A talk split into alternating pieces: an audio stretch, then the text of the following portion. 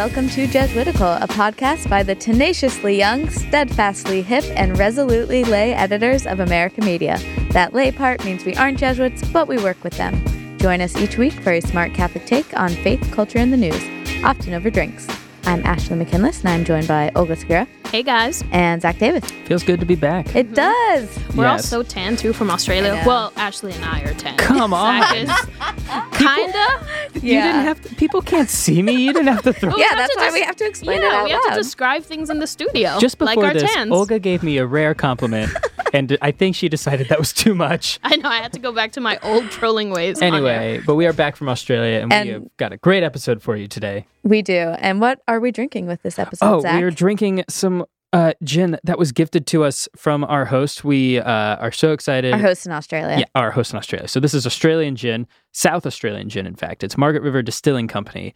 Uh, this is Giniversity, what they call it. So we've poured some of this into uh, a cup with some soda water and lime and are enjoying a nice, refreshing beverage. Yes. So thank you so much again to our hosts in Adelaide. They were so generous in being hosts and they gave us gin and some wine. Love when people give us booze.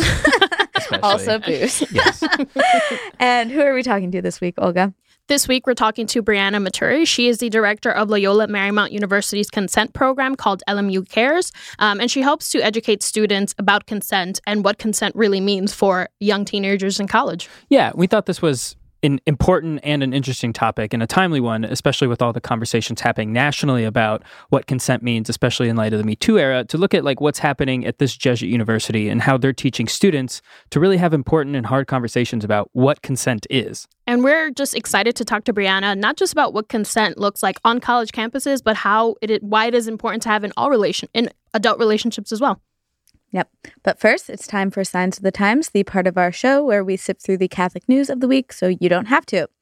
First, Pope Francis made history this week. He became the first pope to visit the Arabian Peninsula when he made a three day trip to the United Arab Emirates, um, where he had uh, high level dialogues on religious freedom and also celebrated the largest mass ever um, on the Arabian Peninsula. And why did the Pope go on this trip, Olga? Yeah, so the purpose of this trip was to encourage interreligious dialogue and support the 1 million Catholics in the region, most of whom are migrant workers from the Philippines and India. Church officials also thought this would be good at trying to like build up the Christian community there, right? Yeah, so there is a degree of religious freedom in UAE, more so than other places like Saudi Arabia. Um, Christians can worship, there are churches, but they have to get land grants from the government. Um, they can't promote their faith in the media or in public. Um, so Pope Francis thought by bringing attention to this, he could kind of support this Catholic community that does struggle not only with um, the restrictions around religion, but as migrant workers who don't have full rights in the country. Um, and he actually he came away with one success. Uh, on Monday night, the Crown Prince of the UAE, UAE donated land on which a church and a mosque will be built side by side as like a symbol of religious unity and tolerance, and that's really exciting. And also, uh, I was kind of you might be surprised by this, but like there were a lot of critics about the Pope going here, especially because of the UAE's role in the war in Yemen, right? Yes, so there's been a war going on in Yemen for the past four years that doesn't get in the headlines very often, but it is the world's worst humanitarian crisis right now. Um, over 80,000 children have starved to death by this uh, civil war, in which Saudi Arabia and countries like the UAE and the United States um, have led this proxy war against Iran backed rebels in Yemen.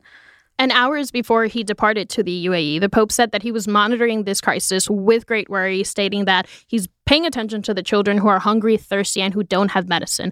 And direct quote, the cry of these children and their parents rises up to God. And so I think people were critical because they thought the Pope, by going, was sort of sort of giving cover to their role in this war. Right. Which, I mean, I think that could be a legitimate concern if the Pope didn't address it, but he did address it, as Olga said. Um, and by going to by going to the UAE, he raised up this conflict that a lot of people aren't talking about, um, and you know, drew attention to a very terrible humanitarian crisis. Yeah, I, I was thinking of when the Pope uh, went to Myanmar um, a couple years ago, and people thought he might be sort of giving cover to another human rights abuse there, there of the Rohingya people. And uh, I think the same thing. I think the Pope, by going to these places and having these conversations, often shines a light on uh, things we're not talking about. And also, the Pope has also gone to the United States, and we also have a very troubling involvement in the war in Yemen. And it's he didn't necessarily not go for that. So I think there's selective outrage with some of these. Yeah, um, which kind of leads well to our next story, which is uh, from Cuba, where the uh, Pope has also been involved in engaging with the government that we don't always agree with um, in the in pursuit of you know helping Catholics in that country. That's right. And so uh, over the weekend, the first new Catholic church in Cuba since the country's revolution 60 years ago was inaugurated. And this is really significant because the church, like in recent memory, has not had a great relationship in Cuba, right? Correct. So under communism, churches were closed and priests were exiled or assigned to re education camps. And the church was actually driven underground until religious tensions in the country began to ease in the 1990s. Yeah, and the Catholic Church has been very active in um, in promoting religious freedom in Cuba. Um, uh, Pope John Paul II, I believe, went there in the 90s. Mm-hmm. Um, and then Pope Francis has also gone there. Um, and we're seeing the fruit of that. Uh, so the, there's this one church that opened last weekend, but two more are also planned to be open. Um, so it's a sign of you know greater freedom on the island as a um, result of direct engagement um, with respectful dialogue. I think. Yep. What's our next story, Olga? So recently, some Catholics are calling for Governor Cuomo of New York to be excommunicated for new late term abortion laws. Yeah. What do these laws say? Actually? Yeah. So uh, on January 22nd, uh, the anniversary of Roe v. Wade, uh, the Reproductive Health Act uh, removed abortion from New York's criminal code and also now permits abortions with very few restrictions at any week of pregnancy. So, more, it makes it easier to access mm-hmm. late term ab- abortions. It makes it so um, non doctors can perform these procedures. Um, and lawmakers in other states like Virginia and Rhode Island are pushing similar legislation. Yeah, and Governor Cuomo is who is Catholic was a strong backer of this bill and celebrated its passing, which is sort of why there are some Catholics who are debating whether or not uh, he should be excommunicated for his role in the passing of this bill. Correct. So some Catholics petitioned Cardinal Timothy Dolan, uh, the Archbishop of New York, to excommunicate Cuomo, and another bishop in uh, Tennessee has said he would do that if a lawmaker had supported similar legislation in his state. Um, but but it, but it has to be from Cardinal Dolan because he's under Cardinal Dolan's jurisdiction, canonically, legally, correct? Correct. And the cardinal said through a spokesperson that under canon law, excommunication is not an appropriate response to a politician who supports or votes for legislation advancing advancing abortion, and that issues regarding abortion should be addressed personally and directly with offending politicians. And Zach, you you decided you'd be our resident canon law expert and dig into what canon law actually says about this. And correct me if I'm wrong, but you do get automatically excommunicated if you procure an abortion, right? Yeah. So anyone who procures or assists in the in a specific instance of an abortion, uh, there is sort of what's considered an automatic excommunication, which is different than what people are calling for for Governor yeah. Cuomo. So the question is if a lawmaker who supports this is close enough to the actual act to be considered morally implicated. Yeah, and I think uh, I think most canon lawyers are saying that it, there has to it has to be attached to a specific instance. And there's a not a sort of an untenable connection between supporting a law that allows for it and the specific instance of it happening. But there are some canon lawyers who are arguing under sort of this uh, canon on heresy. So denying uh, credenda teaching of the church. So this is a sort of a deeply held truth based on magisterium or revelation or scripture or something. And they say that ki- the killing of an innocent being, which abortion is, would fall under that. And so denying that that is immoral would result in an excommunication. Okay. So Cardinal Dolan thinks it's more productive and within church teaching to take another route, which is, you know, speaking with lawmakers directly and talking about why this is problematic um, because excommunication, he says, wouldn't actually lead to the healing that canon law is supposed to promote. No, it, it, it is there. These canonical penalties are meant to heal. And I think there's a great worry among um, a lot of bishops and a lot of canon lawyers that you're taking the sacrament and using it to settle a political argument. And there's a huge danger in that. And sort of just on a, bare, on a practical standpoint, you're not likely to get your desired outcome. And that's why there is a lot of caution among bishops and priests uh, uh, around using excommunication to solve what are political matters. And Catholics are actually encouraged by church teaching to get involved in political matters in other ways, which leads to our next story. Yes, it does. The bishops in Illinois have come out um, with a statement against the legalization of marijuana. Yeah, so this is up for uh, debate in the Illinois House. They're considering legalizing uh, uh, recreational marijuana because medicinal marijuana is already legal. Um, and the bishops are not alone in their opposition to the legalization of recreational marijuana. Yeah, there's been like a backlash I've noticed, and I, not just me. The New Yorker has also noticed. They've they've published a cover story uh, by Malcolm Gladwell pointing to like the more troubling things around marijuana use. For a while, it was considered kind of just like harmless, but but yeah, now now there's a new a new book out, and this is where Malcolm Gladwell picks up, and a lot of people are are sort of reviewing it. Um, it's called "Tell Your Children" by Alex Berenson. He's a former New York Times reporter, where he's looking at the link between uh, increased marijuana use um, and schizophrenia and uh, violence from psychotic uh, episodes. And so, a lot of people are sort of questioning: Is weed as actually okay as we think it is with all these new laws coming up? Right. And, and there's good reason for the bishops to care about something like this. You know, marijuana is addictive. And they also said, we hear of the opioid crisis and the lives that it claims. And they state that if marijuana is legalized, this is only going to contribute to that problem. Which, you know, that's a debatable claim to draw the connection between marijuana use and opioids. Um, but, you know, I think anytime you're using a mind altering substance, there's a moral debate to have around it. Um, we had this debate at America Magazine back in 2013, and the editors actually came out in favor of legalization more because of the effect that the criminalization has had um, on incarceration and the policing of communities of color. Yeah, and the bishops do point to that in in their letter that it has negatively impacted, especially people of color, the policing of marijuana. So we wanted to just bring this to your attention because these are conversations that are going to be coming up as more and more states move towards legalization. What's our next story, Zach? This, so our next story comes from the Midwest, where the University of Notre Dame has decided to uh, cover up some murals that they had hanging up depicting uh, Christopher Columbus interacting with Native American populations, indigenous populations in sort of a, a positive way. And this is causing a lot of controversy in and around South Bend. Yeah. So the people who defend having up these murals say that they, they were created at a time when the Catholic population themselves were, you know, Catholic immigrants who faced anti Catholic bias in the United States, and that Christopher Columbus was lifted up as an example of how you can be both Catholic and American. But obviously, not everyone feels that way. Right, right. And a lot of the criticism has come that, you know, as Zach mentioned, these statues are depicting Columbus in a really positive way, which for people who have, for Native Americans and marginalized communities in America, there isn't this association with Columbus as the savior. So a lot of people were critical of the quite university. the opposite. In fact, yeah, exactly. There have been you know, like genocidal impacts. Exactly, they have a very dark history with colonialism and figures like Columbus. So to them, this was a complete slight against the plight of Native Americans in this country. Yeah, and Notre Dame's president, Father John Jenkins, said that the murals weren't intended to slight Indigenous peoples, but to encourage another marginalized groups, the Catholics. But he received some feedback from indigenous rights groups on campus and he after listening to them and sort of adjusting for the changing understanding of Columbus in history decided that a different action needed to be taken. And I think we all agree this was a good move. Yes. Yeah. Yes. Agreed. because we we have to acknowledge when Catholics have done wrong, and we got to dispute any misleading um, sort of revisionist moments that we have about history in this country. So I, I'm in favor of this, and I think it's a great example by Father John Jenkins.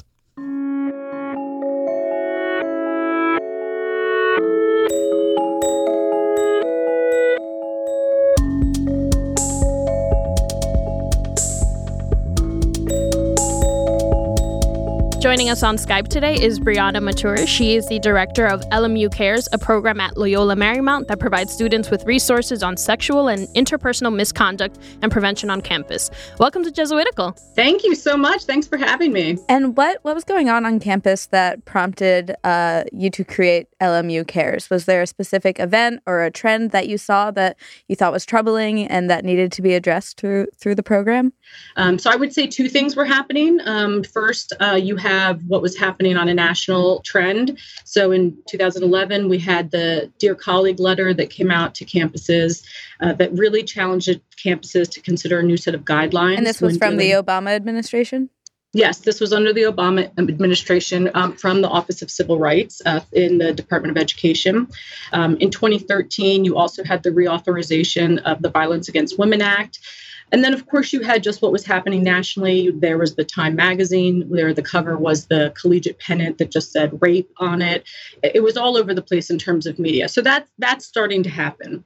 Um, but on our campus, one of the things that happened was that uh, every summer, our senior vice president um, will meet with student leaders, and a group of our resident advisors came to our senior vice president in the summer of uh, 2012, 2013, and said, Dr. Beauvais, we know that we're a Catholic Jesuit institution, um, but we need to figure out a way to talk about topics such as healthy relationships and consent because we see our peers dealing with them in the residence halls. And so there must be a way for us to address this on our campus. And she really took that to heart. And so um, she pulled me. Uh, I was working as the assistant director of housing at the time. And, you know, she shoulder tapped me and asked me to transition to work directly in her office and develop something that, uh, that could be comprehensive um, and values based and really speak to our student body. And so once we had the curriculum on, in place, we had two different tracks. One is the required education that all students have to complete at LMU. So this is required for all students at like orientation?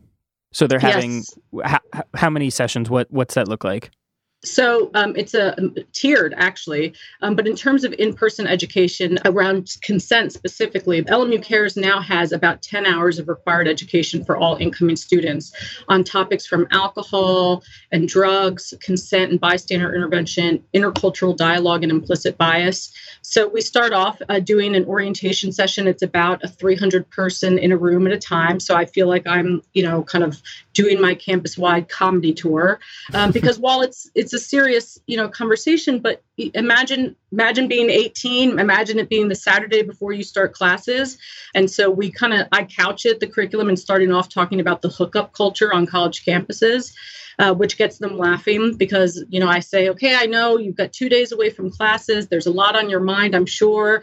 And i'm sure the number one thing you're thinking about is you know and then i pull up the slide the hookup culture and they all you know kind of start laughing. And um, and then i say and i know what else you're thinking but you know how can we talk about the hookup culture without and then my next slide is a picture of saint ignatius. And you know and i'm like if you don't know already you're at a catholic institution. Well, yeah, I want to I want to ask you about that because I don't know. I have the impression that it would be hard to have these conversations at. I went to a public school to have Mhm. to have them at a Catholic school where the official line is you, you shouldn't be having sex outside of marriage. So how do you talk Mhm. about the hookup culture when, in Mhm. theory, these encounters shouldn't be happening? Well, and there, I feel like there's an analog with alcohol use too, in the sense. I it, when I went to Loyola, there obviously the law is you're not supposed to drink until you're 21, but the school was Mhm. also still at the same time providing resources for when you Mhm. find yourself in a troubling situation at a social event or whatever that you can intervene in a helpful way. Absolutely. And to be honest, the most challenging part is, and the stu- you know, I think this is what the students were saying when they came to the senior vice president, but our students, whether you're going to a Catholic institution or not, are struggling with these issues. They are struggling with what is and what is not consent. Um, they're struggling with the intersection of how alcohol does, you know, intersect with social interactions and whether that be hookup culture or not. And so, what we want to do, what I always say is, I want to empower students by equipping them with knowledge and empowering them to follow their own values and to support each other in following their own values. We do a lot of breaking down um, myths, you know, so we do a lot of social norming. And we use some anonymous polling software where we ask them, you know, how many times did they hook up in their senior year of high school? And then we ask them how many times did their do you think your peers hooked up? And five years going strong every time they think their peers are hooking up four five six times and but they're reporting hooking up zero or maybe one time you know and showing them that there's this perception out there that's not true right we want you to follow your values you've come to a values based institution and not only does the institution support that but your peers will support it as well Can you think of like a specific example that really told you that oh students are struggling with this? Like, what, what is there a hard conversation that really like jolted you or something? Yeah, I think probably. I, I mean, there's so many uh, to be honest, but um, I think some of the most um, uh, impactful. Uh, one is uh, I was doing a bystander program, um, and we have a video that students created uh, that really looks at a situation, a, a campus party from the bystander perspective. Um, and afterwards, uh, I did this program four times in two weeks, and twice after two of the programs, a young woman stayed behind after everyone else left and said, "I just want you to know that that video is my story. That's that's how I was assaulted. What is the sto- what does the video depict? Yeah, it depicts a, a campus party, right? So you've got um uh the you're hearing a story from four different people. You're hearing this uh, the story told um, from the young woman um, who has been assaulted. You are hearing the story from the young man who is being accused of the assault, but you can see in the story he legitimately does not realize that his actions crossed the line, which is kind of actually the secondary story. The, the more prominent story is that you hear the story um, also being told back from her friend's perspective, as well as his friend's perspective. And then the third one is the party's host perspective. And all of these bystanders talk about I, I, didn't it didn't even occur to me right? It didn't occur to me that this was not okay. It didn't occur to me that there could be a problem. It didn't occur to me that someone else wasn't looking out for those two right? It, uh, what do i know? Like that i thought her friend was looking out or and so it's really um I mean, it really, even every time I, I watch it, even though I've seen it a lot of times, gives me goosebumps because I think it's real. Um, I think it's genuine. Um, and I, and the fact that I've had women come up and say, that's, that's my story, right? That's how I felt the morning after. And, and where did my friend go? And why weren't his friends intervening? Or why didn't the host stop serving? It's just all so complicated and it's real. It's all coming from our students' input. Um, and, so yeah i think that that tells me the impact that it's having as well as the importance of doing it um, very genuinely from a student perspective. Right. And I think from just from my own experience, I went to Fordham and I entered Fordham when I was 17 years old. And mm-hmm. we never had anything like this. And now I'm 29 and now I'm having conversations with my male friends.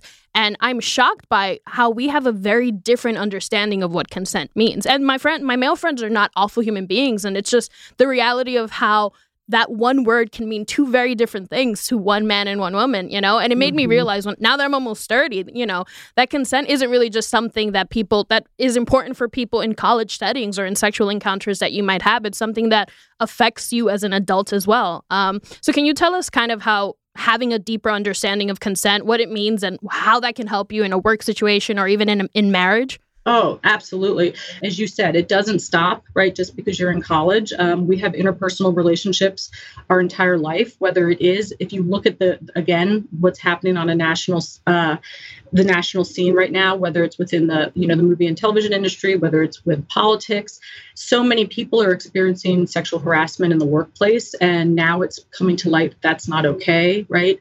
Unfortunately i see this when i partner up with some of our community partners that are domestic violence shelters or the rape treatment center. You know they are seeing many um, people using their resources that are in marriages and that's the thing. Consent doesn't stop when you get married. Consent doesn't stop when you leave college. It, it goes on on and on and i think by having our students be well educated and well versed and be able to really engage on a deep discourse about consent we're doing two things we're sending um, young adults into the world who are better equipped and more empowered to stand up for themselves um, and to acknowledge that something's not okay. But also, the flip side, we're sending people into the world who will be future supervisors and bosses and industry right. leaders who can shift culture, right? And I think if we're truly going to shift culture, we need to it, it's you know i say on our campus all the time this is not a woman's issue. This is not um, you know uh, this is not a student issue. This is a community issue and all people on our campus um, need to feel empowered to be part of the solution if we're going to truly shift culture. So what does that look like when you whether it's in college or in a workplace um, and you you see a troubling situation what what should you do? What are what are some concrete things you tell students about being a a responsible bystander? Yeah. So the first thing I remind them is that this is not just about you stepping in for people you know, um, but remember, our dignities are connected. That's part of being fully alive, right? Um, so first, try to empower them with that information, and then talking through. We we will do a lot of scenarios, um, but with in terms of um, bystander intervention, talking about the step number one is to be aware I've equipped you with what is and is not consent. I've equipped you with signs of what does look okay and what does not look okay. So you use that raised awareness to be aware about what's happening around you. Um, then take responsibility, right? If in our Ignatian tradition, if we are men and women for and with others, you know, be that man or woman for and with others. Um, again, even if it is someone you don't know. And then finally step in. And we talk about different strategies for stepping in, right? That doesn't necessarily mean you personally have to go and do it. Um, maybe it's getting help, right, to do it. And that could be just someone else who's a friend of yours in that situation. Maybe it's an authority. So if you're at, you know, if you're at a bar, get the the bouncer. If you are at, um, you know, if you are in the workplace, go and find, uh, you know, the a supervisor or someone you trust. Um, maybe it's getting it's more serious. Maybe it's getting law enforcement, or if you're on a campus, public safety involved, right? Or, you know, maybe it's being able to find a way to distract the situation so you can get one of the people away, you know, and kind of get them into a safer space. So we talk through some of those strategies. Um, but I think the first two steps are the most important. Is that first you have to be aware of what's happening, you know, and then secondly, you need to know that we all should be taking responsibility. Um, that, you know, again, our dignities are connected. Um, and so I think once you can kind of be empowered to feel that way, strategizing how you're going to actually step in becomes a little bit easier. So you, you mentioned earlier how there's when you ask students about hooking up, they think there's a lot more hooking up going on than there actually is. Um, and there have been studies that show that, that young people are actually having less sex and are less likely to be in relationships. So it seems like like consent is obviously like a central issue, but there's also like a larger issue of people not knowing how to have healthy relationships at all. Um, do do you try to help with that situation? Like talk about relationships more broadly? Absolutely. We do, you know, and actually, I'm in the process of developing even other uh, programming, but absolutely, we do uh, do programming just on healthy relationships, how to have interpersonal relationships. Do you do you it, see that kids do they do in your perception? Does it seem like people are dating less, having less relationships? Yeah, I don't think my students are dating. Uh, I think this is a trend we're seeing across the country, but I think students and and I laugh with them um, all the time. I had a uh, a male student last year come to me and he was like, you know, I, I kind of like this girl in my class, and I was like, great. So what are you going to do about it? He's like, well, I texted her and I asked her if she wanted to hang out, and I was like, but uh, what no you know it's kind of funny to me i'm like if someone texted me and wanted to hang out i would not have any idea you have you know a romantic interest in me right? And so i think you know i, I definitely think this generation has moved away from that. Um, and i think what's funny is that when we talk about consent i think people automatically think consent sex and I mean, think about it. Consent. If you think about kindergarten kids, right? You know, if if we should be teaching, you know, kindergarten kids before you run up and, and hug that other kid, does that kid want to be hugged, right? How do we consent starts at very basic, you know, human interactions. And so um, you know, I think even with healthy relationships, you know, we see a lot of students because I think dating is not a thing. And I, I think we have not done a great job um, kind of continuing to teach about interpersonal relationships. We see a lot of students who don't know how to deal with rejection. So maybe they've asked someone out um, and being given that no is a is is is heart wrenching, right? And then they act out in, in an inappropriate way um, you know maybe you know they start verbally harassing someone because they don't know how to take that interpersonal rejection. Um, or maybe they don't know how to even look at social cues. Maybe they haven't been so direct to say hey will you go out with me? But you know the other person is kind of come ends up coming to the office and saying this person's kind of creeping me out. Like they keep showing up at work when i'm there and, and at the library and i'm actually not interested but they won't take the hint.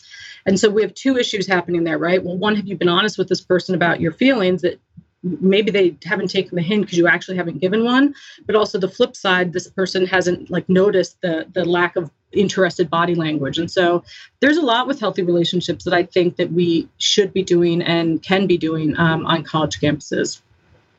We have time for one last question and it's what we ask all our guests. If you could canonize one person living or dead catholic or not who would it be and why yeah, so I, I, listened to a few episodes yesterday, and so I knew this was coming. And um, I have been trying uh, very hard to find something uh, clever to say to this, but I keep coming back to the only uh, genuine, honest answer I can think of, and that is I would canonize probably my mother. Uh, she passed away a few years ago at a, at a young age from cancer, but when I think about a few things, both uh, her life um, and how she lived it, uh, teaching everyone around her how to love unconditionally, um, and uh, not to mention that she, uh, every time we got a new car, she did bless our cars with holy water. Um, but also I think in her passing, um, there were a number, as I mentioned earlier, there's a number of times in my life that I've struggled with my relationship with religion and spirituality. And there are a number of moments, particularly in the week leading up to her passing and um, in the moment of her passing, that really, uh, and I gave a talk about this at a Kairos once, um, but that really uh, kind of tested my beliefs um, and really uh, introduced me to uh, where I might need to be present to God at all places. So, so I would have to go with my mom. What was your mom's name? Her name, uh, uh Irene, or in Spanish, Irene. Irene, Santa Irene. Mm. Pray for us. Yes. awesome. Th- Brianna, thank you so much for all the work you're doing and for talking to us. This has been really good. Thank you. Yeah, thank you. Thank you all. Awesome. And where can people find out more about uh, LMU Cares and consent? Sure. Um, I would uh, definitely direct people uh, to our website, lmu.edu backslash LMU cares. Uh, we have uh, some visuals on uh, our consent and bystander intervention models um, and uh, more information about what we do there. Awesome. Thank you so much. Thank you so much. Thank you. Bye. Thank you.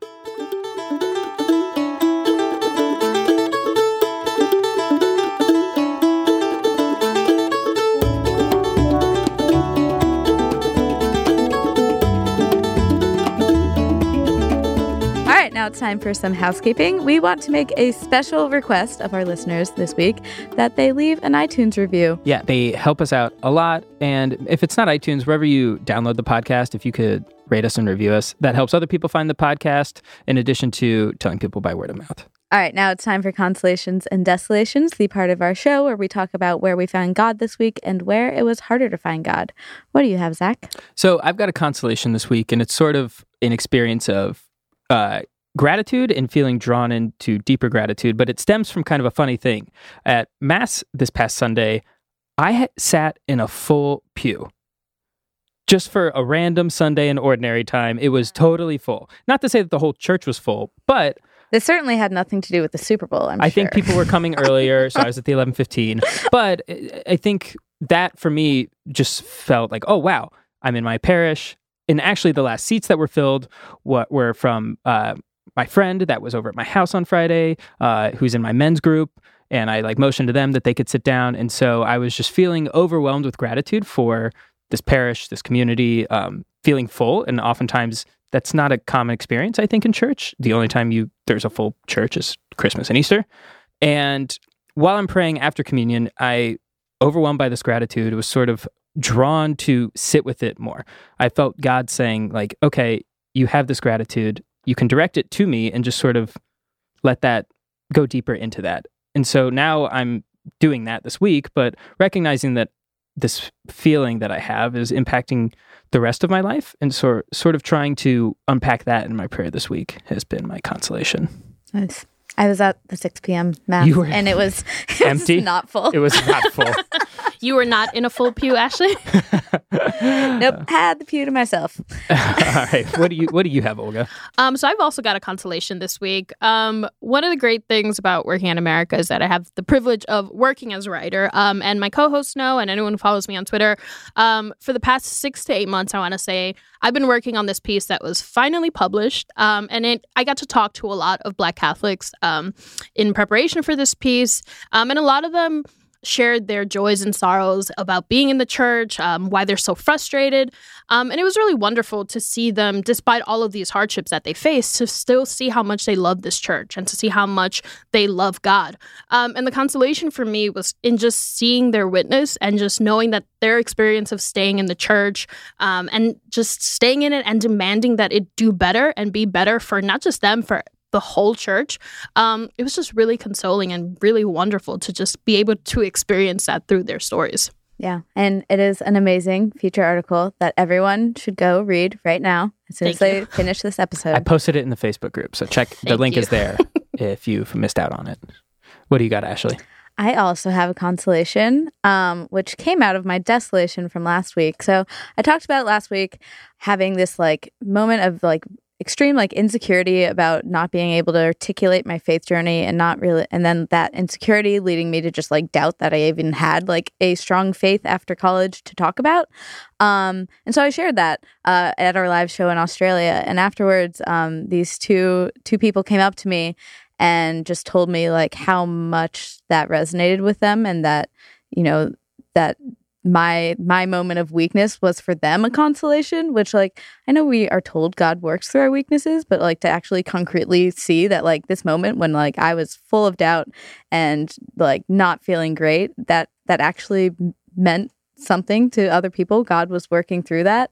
Um that was that was consoling it was like a moment where like i really felt like this this thing we do consolations and desolations wasn't just like a performative thing but like a ministry and that even when i don't feel like it is god can still work through it It's amazing. I feel I don't try to do this every week because I think it would be cheesy, but I think there's like a common theme in all these that we're not alone, right? Like Yeah. we're we're together in a lot of this, and so that I think is a meta consolation this week. wow wow. All right, get us out of here, Ashley. All right. Jesuitical is brought to you by American Media and produced by Eloise Blondiau. Our editor is Noah Levinson. Adverbs provided by Rachel Carey. Jesuit formation provided by Eric Sundrup, SJ. Engineering by Kieran Freeman. And our live studio audience this week provided by Allie Davis. You can follow us on Twitter at Jesuitical Show. Please subscribe to us on Apple Podcasts or wherever you get your favorite podcasts and leave us a review. Shout out this week to Irish Girl 22. And send us your questions, feedback, cocktail recipe, and tell us where you found God this week at Jesuitical at AmericanMedia.org. For American Media, I'm Ashley McKinless with Olga Segura and Zach Davis. We'll see you next week.